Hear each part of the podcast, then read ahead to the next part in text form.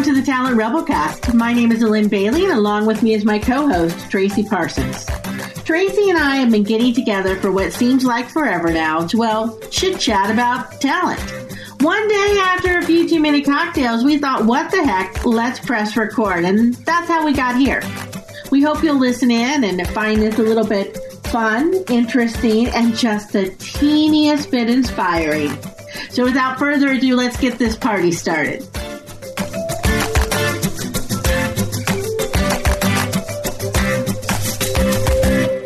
Hello, welcome everybody. Welcome Tracy. How are you today?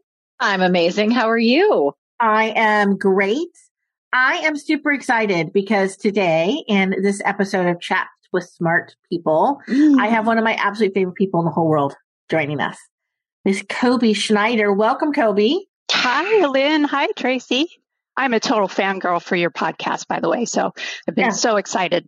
Well, it's completely, it's completely mutual because I'm completely right. fangirl for all the stuff you're doing. So tell us a little bit about who you are and what you do. And then let's get down and dirty and start talking about, well, just the, the bowl of talent at the moment. So sure. Yeah. I'm with a big multinational technology company and I spent about 12 years doing sales and marketing stuff as people manager, program manager, and then found my way into talent acquisition where I met you, Lynn, about 12 years into that career. And I spent about 12 years in TA. And, uh, you know, it's kind of interesting. Were, I thought you were going to say 12 years ago. And I'm like, was it 12 years ago? oh my God. A long time ago, wow. not quite 12. Yeah. yeah. And it's interesting, you know, when I talk to TA professionals, they, they have all this passion about why they got into recruiting and, and TA and it's all about helping people find, you know, their true north and what they want to do. And I would love to say that I had that same altruistic motivation. I didn't. My my passion around TA, as awful as it sounds, was really more about the business operations side of it. I got really energized by seeing how when you look at the list of recs that are open, how it represents or doesn't represent the business strategy and working with managers to shift their focus when the technology needed to change and you needed to hire a different kind of person. That that part of it really motivated me. But um, in that 12 years, I did a lot of different things. I've managed recruiters, I've managed recruitment marketers, I've managed diversity strategies. Um, and in the last year, I actually moved out of HR altogether and I'm sitting within a business group. We have just under about 12,000 people globally. And mm-hmm. one of the things I'm responsible for is future of the workplace. So I represent the business group and what we need to run the business in our corporate team who's defining the strategy. And I take that strategy back to our team and we implement it and customize it for what we need. I need to back up five seconds because maybe, maybe 25 seconds. You said something to me that was so compelling that I want to spend just a little bit of time talking about it is that you loved looking at the recs to see if they aligned with the business strategy. Or didn't. So, or didn't, right? And key point. I, I just legitimately never thought of that as a thing that people do. And I've been doing this forever, right? Tell me some of the like mistakes that you saw or some of the big uh, aha moments you had. Like, would you see that it was business units were like looking at the now and not the net next? I, you know, for a big company like mine, I think that the challenge is when you get your name and you're known for something and you're really, really good at it and you become visible in the marketplace for that kind of work as you evolve, the work changes but and you have to evolve the way you're attracting talent. You have to evolve you know what you're looking for. And as you both know depending on who you're talking to you appeal to different things. So talking to somebody who is very software engineer oriented is very different. Their motivations are different. The way they work is different than somebody who comes from a hardware manufacturing environment. So working with our key partners and stakeholders to really understand how they need to flex. And and some are very good at flexing and it's hard for others when they're really steeped in a tradition and the world around them has changed. It's interesting. I think it, it reflects this kind of challenge that we often have with managers and, and people in organizations that when they have openings or roles that they're looking to hire for it's easy to try and replicate what you had when it and works. then just yeah. you're going to add a few new capabilities onto that person, right? Rather yeah. than completely look at what does my business need and how am I going to go and hire for that person. I think that's interesting and kind of going in and trying to help people do that. Do you take that same work now in working with the business and and uh, is it different from the business side having that conversation no, I would say it, it really isn't highly different. Uh, you know, same sort of challenges. I think from the business perspective, we, you both know when you sit in HR, there's compliance wrapped around everything, and and that of course has value. It's important. It's not at all interesting to the business. It's not really all that interesting to me either, which is why we have professionals who look at that kind of stuff and you know save us from doing what we shouldn't do. But when you get into the business side of things, the compliance side of the house that we have good professionals who are focused on is less obvious and, and you get to go a little bit deeper into the business problems and challenges and you get more exposure to what's really happening with customers, with roadmaps, with what the perception is from the hiring manager um, who's dealing with 10 other things that aren't necessarily visible when you're sitting in HR and partnering to answer your question, I wouldn't say it's different. It's just that you see less of some of that broader context that you get in HR and you get more of the business context, if that makes sense. Mm-hmm. It does. But what I, what I keep coming back to is this, this idea of reactionary hiring. And when somebody leaves the organization, I've never seen, and it's entirely possible that it's just I haven't seen it. It might happen all the time, but I've never seen somebody reflect and go, "Oh, okay, well, that one's gone, right? What do we actually need? Yeah. That we could change about this. And I've been a hiring manager for a number of years and I never ever do that. And quite frankly, it's one of the things that's paralyzing me right now with growing our team. It's a great segue to future yeah, workplace too. It is. I think typically when when a manager does stop and think about what do I need now versus what do I need in the future, there's a pivot that's happening. There's some other external force that is forcing that manager to think, okay, the world around me is changing. Now I actually need to think about not just solving my immediate need, but setting myself up for the future differently. Right. Because we've always been in this need a person, get a person. Need right. a person, get a person, lost a person, get a person, need a person. Like it's this cycle that we constantly go through. And there's so much right now that we are asking people to absorb in the world. Like, and with lots of people exiting teams right now and lots of people looking for their next opportunity, how do we even pause? Like, do you have any guidance on people to how do they smartly take a beat and say, okay, and how do they evaluate? Any tips for the humans? I don't have any tips. I was just wondering, you know, smart people. Let's talk about smart talk. just gonna put you on the spot, Kobe, because that's the kind of a hole I am today. um, I don't know that I have any good tips. I think it's always good though to get perspective that isn't as close to what you're doing. So in my career, whether whatever team I've been on, there've always been those people sort of in the peripheral who I can go to for advice and say, you know, this is what I'm thinking of what would you do? And almost always there's some bit of input that they might have that probably never crossed my my mind. You know a really simple tactical example today is I, I have a rec open. I'm looking to backfill somebody into my team. I had an informational interview with somebody who's currently an intern not in my group in another group working on an I/O psychology degree. We got to talking and what she brings in terms of her skills would be great. But the rec I have is for an internal hire. So technically by design she cannot apply to that rec so i talked to a couple people and we decided you know let's let's interview this person we'll go through the process if it turns out that this really is a great fit for this person we'll close the rec i have open up the correct rec to be able to hire her on and we'll do the right thing but you know these are the the little bureaucratic details and compliance obligations you, you have to work through and challenge yourself to think beyond the rule and what's the right thing to do and then come back and figure out okay how does the rule support the right thing to do and I think that's interesting because if I'm uh, just absorbing what you're saying and, and kind of riffing off what you're advocating, it really is about just taking a beat. Like it, it is about taking a minute and evaluating your landscape. And I think one of the things that would be really useful if we as an industry, as a profession can start talking about how we evaluate for future of work. Like how do we, how do we evaluate what our teams need based on where the world is going?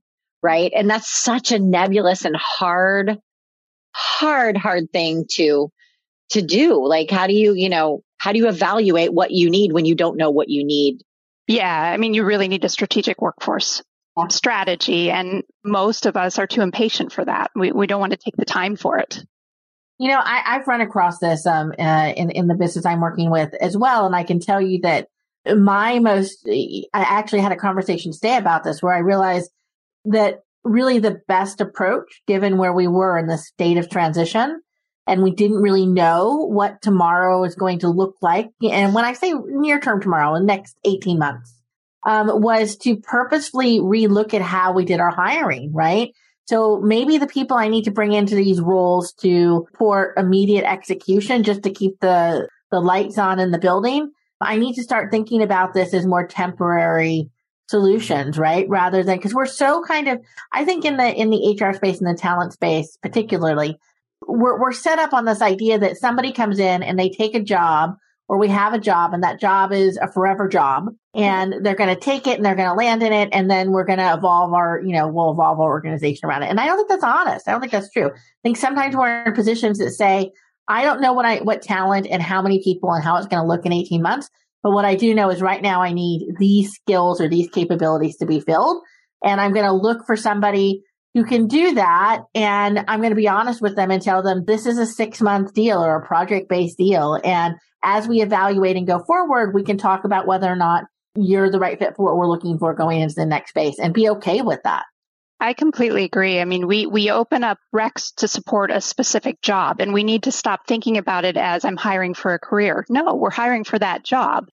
Jobs evolve. Uh, you know, as a manager, my job is to develop my team, be open and transparent about opportunities, let them know when that specific skill or work may not need it anymore, but help grow the employee so that they can move on to their new gig that is bigger and better than the one I have. Yeah, and it's interesting because we're starting to again, I'm I'm in the midst of this activity right now. And I hate you guys probably all the listeners know hate recs. I hate them. I hate them. Yeah, I hate horrible. the name. I hate the formation. I hate the foundation. I hate the theory behind them. That all the whole thing is just a big pile of poo.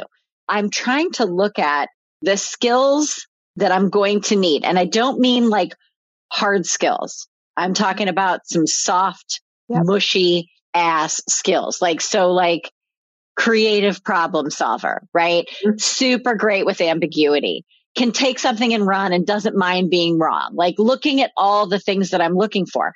And then I, maybe this is a jerky move, but when I, whenever I'm talking to somebody who might want to work with us, I, I'm like, tell me about the thing that you like doing. Like, where is your zone of genius? And what is the thing that you're doing when you're done with it? You feel like you have more energy. And we look at those spots where it fits together as opposed to you need five years of this and six years of this. And right. right. So I, I, the work that I do across our, our lines of business here in my company, is basically whack-a-mole. Like there's just constant, it's, are you good at whack-a-mole? How do you feel about whack-a-mole? you've got to be able to take those things down and find good solutions and you've got to be scrappy. So, and again, I know that's not scalable or sustainable for a large, large, large, large, large organization. Or is it? Mm-hmm.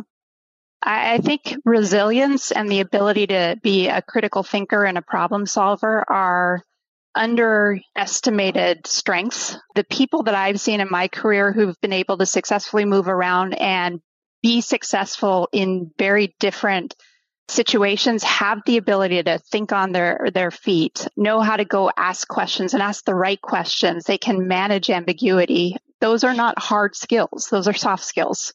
But but they're curious, yes, not judgmental. Curious. Be curious, not judgmental. You guys know what I'm talking about. If you know, you know. Other th- like flexibility, Kobe, I think that's going to be huge moving forward but there was another one that was on top like you you were you were listing all of these succinct soft skills right and so then how do we educate and train people for this right like it's kind of strange and oh one of them is um panic factor that is another one that we we we do you have a high or low panic factor I'm going to throw something out as I'm listening to this now. And, and as you started this conversation, I'm completely agreeing that these are the skills and capabilities that we need going into the future.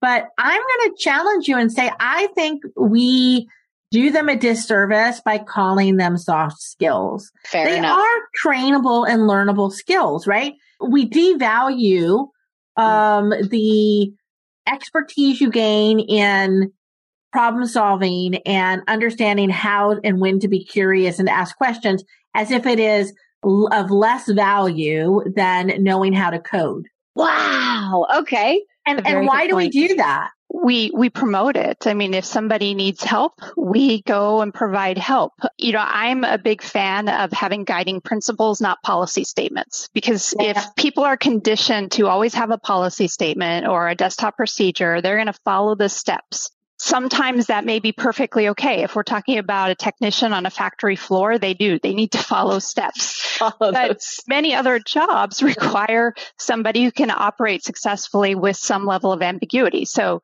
if we can condition employees to understand the clear guiding principles, but then make decisions within that and, and, and not be crippled by inability to make a decision, that's the muscle we need to start developing. Right. And don't you think that muscle, because we can develop it, it's a learnable yes. skill, just like yeah. any other learnable skill. I can learn to put things into place that allow me to function well with ambiguity just like I can learn the skill of jump roping.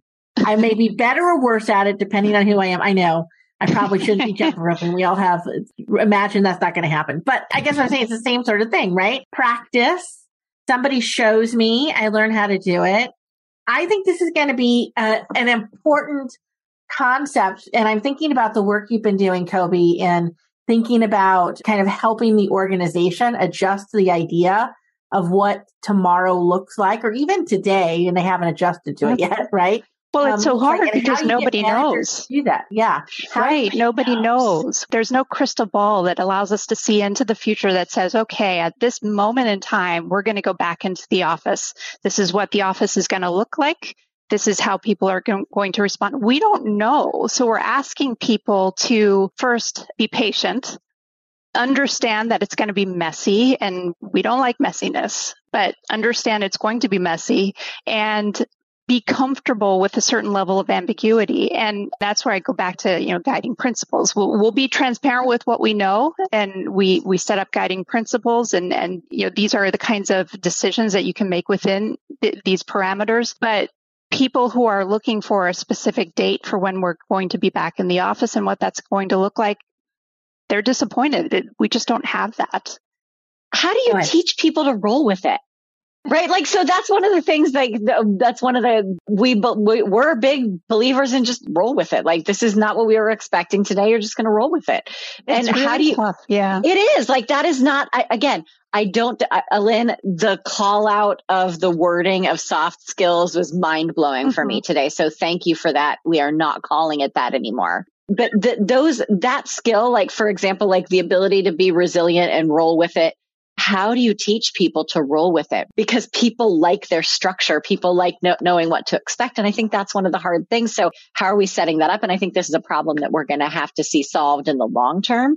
But you're right kobe. People like to know what's next. Yeah, I don't know that I have any great answers, but I can give you a couple of examples of things that we're trying to do and I think are making a difference at least over time. So, so one of one example is every other week I hold a, an open forum with all of the people managers in the organization. I do this with a few other partners and we cover what do they need to know on that week. We kind of separate it into three functional areas. One is just HR updates, benefit updates, that sort of mm-hmm. thing. And then I come in, I talk about future of the workplace and what that looks like and you know talking about hybrid and remote work and those kinds of things and then we we have a section that's about basically business continuity and how do we manage this covid environment we're in now and one thing that we do and i know this rubs some managers the wrong way because they think you've told us this already but repetition keep reminding them yep they get focused on what they don't know. But if you keep reminding them what they do know and reinforcing that and trying to, to build up confidence to what they do know so that they start to not get wrapped around the axle about what they don't know.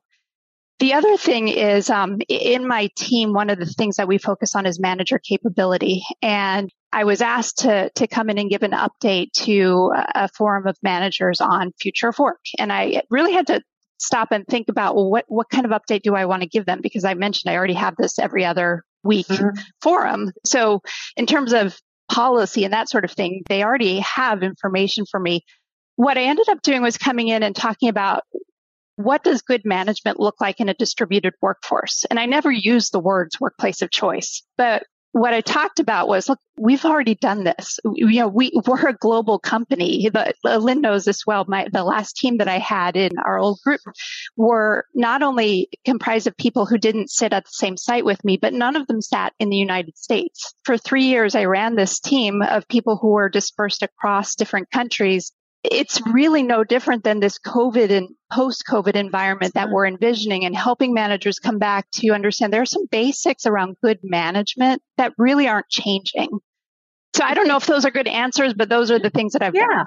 I think those are perfect. I think that's exactly what I'm talking about when saying what are the helping people see that there are learnable skills or things they can latch onto. And I think this idea that you kind of kept going back to that people want to have certainty of knowing what's coming next and etc. I actually think one of the learnable skills helping people understand how to manage ambiguity is helping them understand that they have to find a way to meditate their way through this because at the end of the day, the future of work is going to be constantly not knowing what tomorrow is going to be. It is actually a reflection of going backwards and this idea that I'm suddenly, what is, tell me what I should be preparing for. And now we're switching everybody on the dime and saying, no, what I need you to do is to learn to be observant and you tell me what you need to know to be successful tomorrow. Yeah. And that switches everybody's paradigm. So the idea that you're going in and thinking about this from a manager capability space is really cool because now you're starting to say, okay, what are the things that I can do to get these people to start to have the skills to live in the world they're going to live in rather than focus in on trying to figure out what tomorrow is going to be. I mean, we're I'll all just going to have to let it go. Yeah. Let it go. Exactly. I mean, we're all just going to have to let it go, man. Let it go. Let, let it go. go. Yeah. Just I'll give you another example. Let it go. Go. Yeah. Something that uh, people have really you had a lot of angst around. I think we're making some progress, but it's this whole concept of hybrid work. And we have both managers and employees who are saying, well, what's the schedule? Do we come in Monday, Wednesday, Friday? Is it Tuesday, Thursday? You, you tell me. It's this tension because the answer is, well, I don't know. You tell me. What's your preference? The, the philosophy that we're really trying to lean into is when the work allows, which is the vast majority of our workforce. We want employees to choose whatever schedule allows them to be most productive. For some people, that might be regularly coming into the, the office. For others, it might be coming into the office only, you know, once or twice a year for some specific event but we're not going to mandate a schedule for sake of schedule. I can't tell you how hard a concept this is. And it's because we've conditioned both managers and employees to operate by these prescripted guidelines. And employees don't want that. I mean, the last thing an employee wants is a manager to say, well, we're going to come in as a team on Monday, Wednesday, Friday. They don't want that, but that's what they've been conditioned to accept. So they ask for it. But when you really probe, they don't want it. exactly. Okay, that's some good cultural anthropology right there, right? Like fascinating. It, we, and we do. People do love a plan. Like they do know yes. what. to Tell me what to expect. Oh, I love and, a plan. can you, yeah. Can you get? I like to control the plan, which is why I work for myself. And, and but it is. It, you're right, Kobe, because this is, and it feels like. And correct me if I'm wrong. It feels like the employees are agreeing to this or they want this, even though they don't want it because they expect it do the managers want it? We hear the same sort of feedback from managers. And uh, interesting. I mean, this is purely anecdotal, but sure. my anecdotal observation is that I think managers are having a harder time with the concept of allowing employees to choose their preference because I mean this is there is a fundamental shift happening. Actually, I think it's already happened and it's that the change in the psychological contract between employer and employee where employees have choices. Technology allows choices that didn't exist before.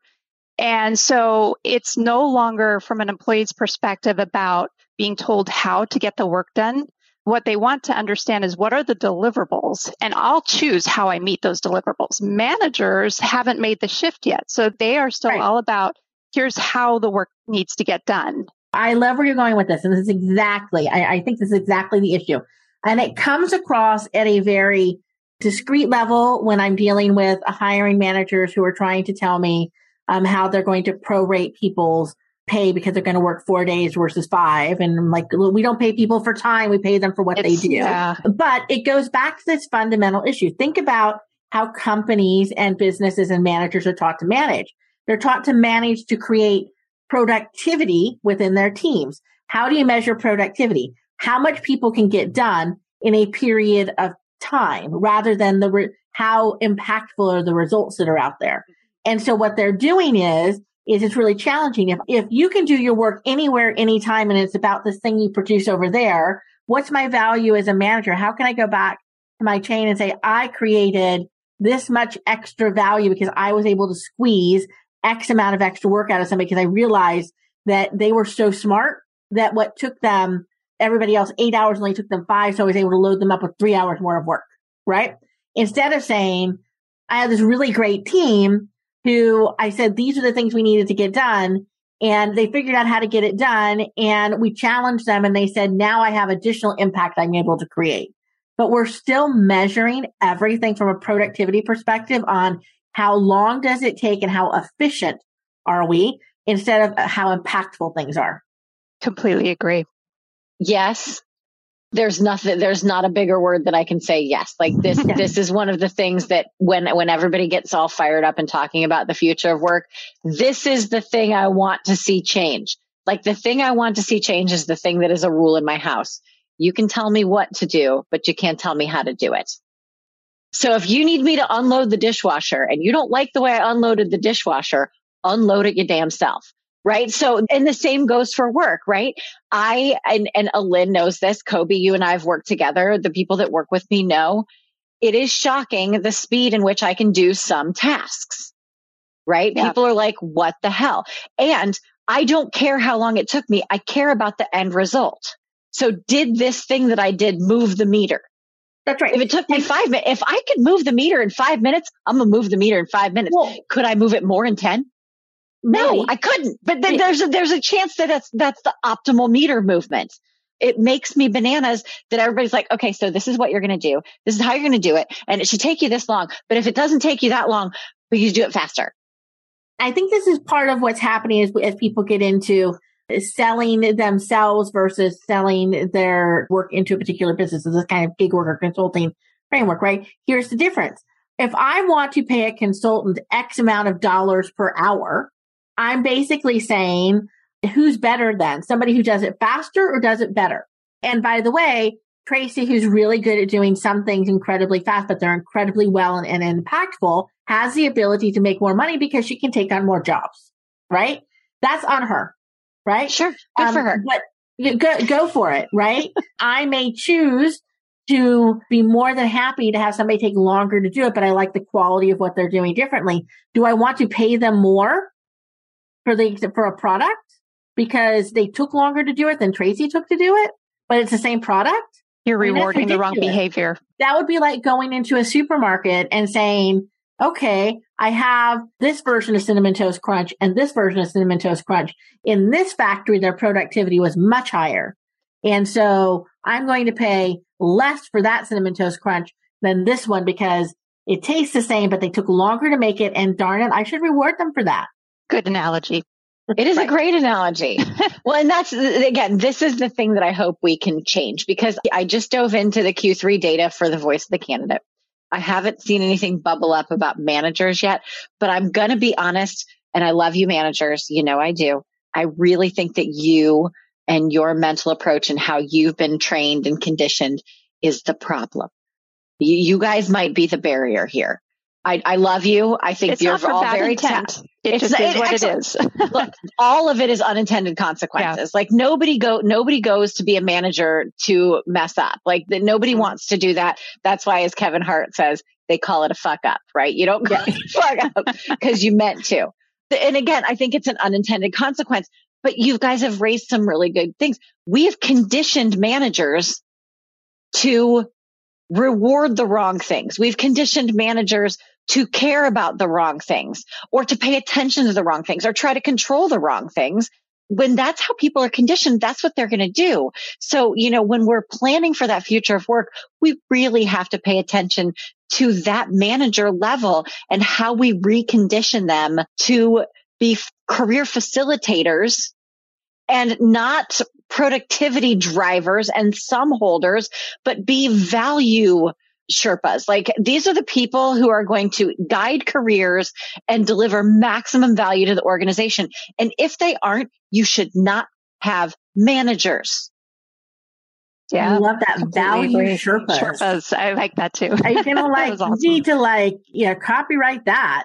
I've got a long story about that. You guys will have to hit me up at HR Tech and ask me about the Sherpa saga. I will avoid that like the plague. Fair enough. I think that's amazing. And I think that you're exactly right. I'm, you know, in the media, when you started to give that analogy, I started to think about, you know, we've built an entire group of managers, trained them, taught them how, and built the entire model of the exact same management model that the Egyptians used to build the pyramids. Trust you on that. I didn't know that, but I trust you. No, I just thought it up. I just like seeing they're going, it's okay. the same model. Oh, you, right? you sold it convincingly. I, I, will, you know. We, we don't look this shit up. it's so funny. She's like, that sounds so official. No, no, I just made that shit up.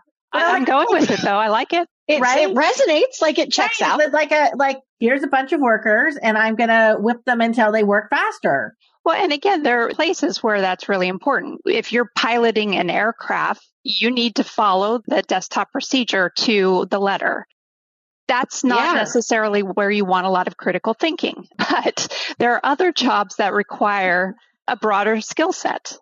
Yes. Well, All the pilots well right now are going, no critical thinking. No, yeah, you're right. I want you to be very specific.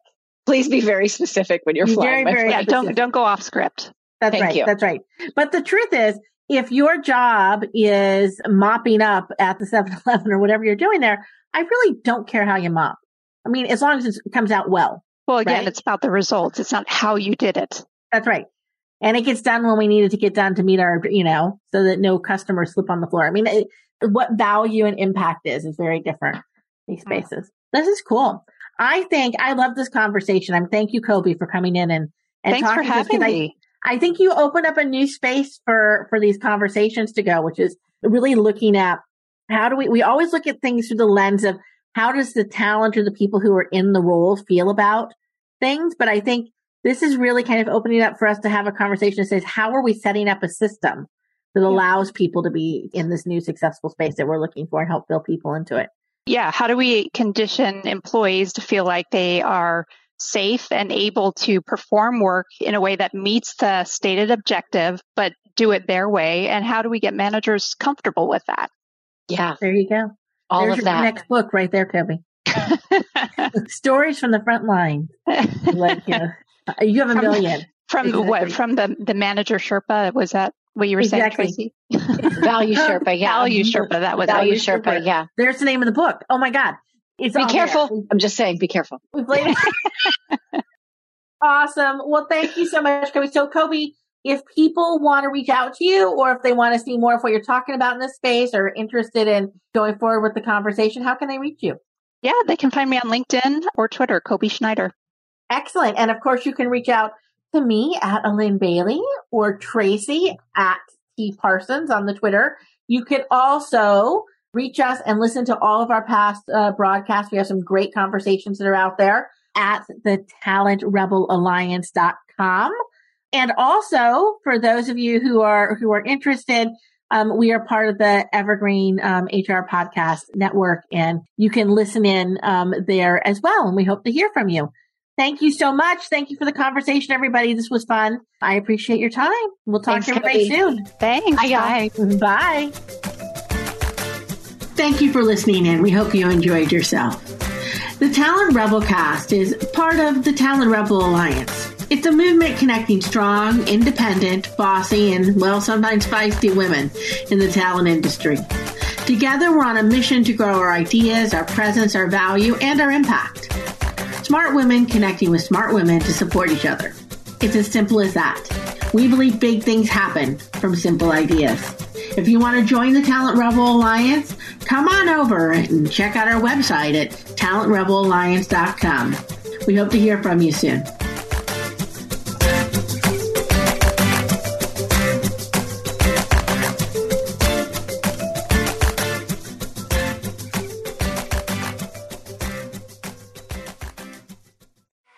How much do you understand the future of finance? I'm Jim Marous, a top 10 banking influencer and host of the podcast Banking Transformed, where we dive deeply into the rapidly evolving world of banking and financial technology. Join me as I interview industry experts, thought leaders, and innovators as they unravel the latest banking trends, disruptions, and game changing technologies reshaping the world of finance. Redefine your understanding of the banking ecosystem. Subscribe now to Banking Transformed, available wherever you get your podcast and now available on YouTube.